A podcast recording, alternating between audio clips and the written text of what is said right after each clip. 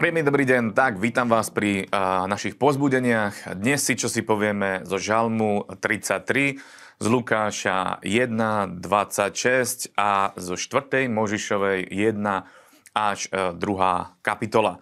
Takže poďme k žalmom. Čo by sme tu povedali úplne na začiatok? Uh, žalmy boli spievané. David žalmy spieval. A ja by som vás možno aj touto cestou pozbudil k tomu, aby ste, keď si chcete niečo dobre zapamätať, aby ste uh, si spievali tie veci, napríklad aj žalmy, môžete si ich spievať, nevravím, že musíte na verejnosti, ale doma, v súkromí si môžete zaspievať Božie slovo a lepšie si ho zapamätáte a zároveň ho aj vyznávate a to má veľký vplyv na váš život.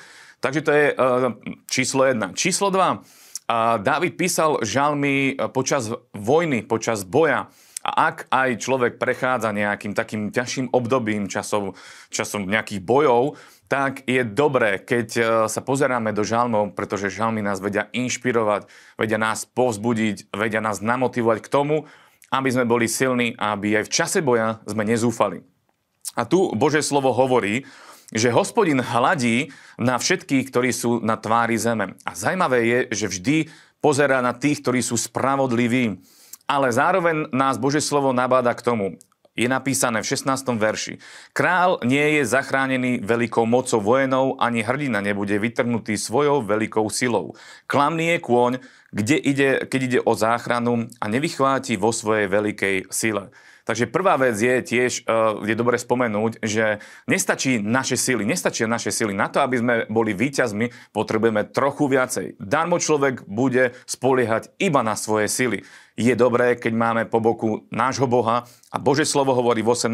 verši hla oko hospodinové hladí na tých, ktorí sa ho boja, na tých, ktorí očakávajú na jeho milosť, aby vytrhol ich dušu zo smrti a živil ich v čase hladu. Takže nech sa nachádzame v akejkoľvek, v akejkoľvek situácii, Boh je s nami, Boh pozera nás, obklopí nás svojou milosťou a vytrhne nás zo smrti a bude nás živiť aj v čase hladu. Takže toľko, čo sa týka žalmu, je to obrovsky pozbudivé.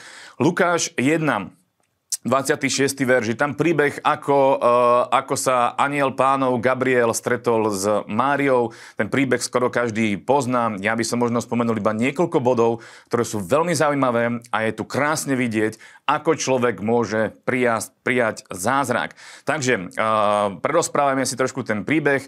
Uh, je napísané, že prišiel aniel Gabriel a aniel Gabriel hovorí k Márii. Aniel povedal, raduj sa obdarovaná milosťou, pán s tebou, ty požehnaná medzi ženami. A potom pokračoval. Neboj sa, Mária, lebo si našla milosť u Boha a hla počneš v živote a porodíš syna a nazovieš jeho meno Ježíš. Ten bude veľký a bude sa volať synom Najvyššieho. A pán Boh mu dá trón Dávidov a tak ďalej a tak ďalej. Je to zaujímavé, že Gabriel priniesol správu ku Márii.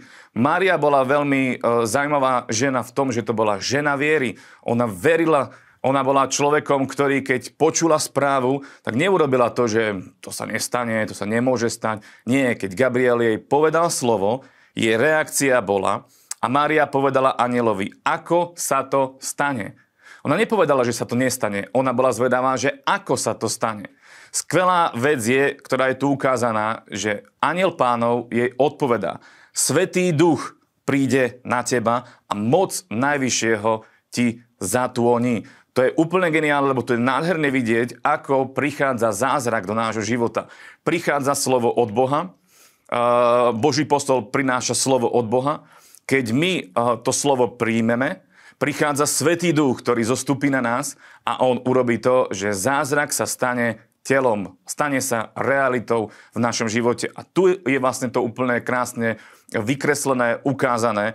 A na úplne dôležitá, veľmi na záver, e, veľmi dôležitá informácia je, že aká bola reakcia práve uh, Márie, lebo 38. verš hovorí, vtedy povedala Mária, hla, som dievka pánova, nech sa mi teda stane podľa tvojho slova. Amen. To je tak úplne geniálne, lebo keď takúto reakciu budeme mať aj my, tak sa stane to, že zažijeme zázrak a že ten zázrak budeme vidieť na vlastné oči, pretože Mária videla na vlastné oči zázrak, ktorý prišiel do jej života. A veľmi dôležité ešte možno by som spomenul to, že Mária bola žena viery, ale zomrela. Takisto zomrel aj Peter, Ján, aj Pavol, aj Boží mužovia zomreli a ona nie je prostredníkom medzi Bohom a medzi človekom, to je iba Ježiš, Boží syn. Takže na ňo sa treba obrácať. 4. Možišova 1 až 2, tam by som povedal iba to, že Boh má všetko pod kontrolou a hovorí, že máme aj, uh, tu je vlastne napísané také ščítanie, ščítanie ľudu, a je to dobre si to prečítať. Takže veľmi dobré je, keď e, sa budeme zaoberať Božím slovom, vždy nás bude e, inšpirovať a budovať a formovať nás a bude rásť naša viera. Toto si prečítajme, lebo je to zaujímavé, koľko mužov bolo schopných bojovať v tom danom čase. Takže majte pekný deň a vidíme sa. Držte sa.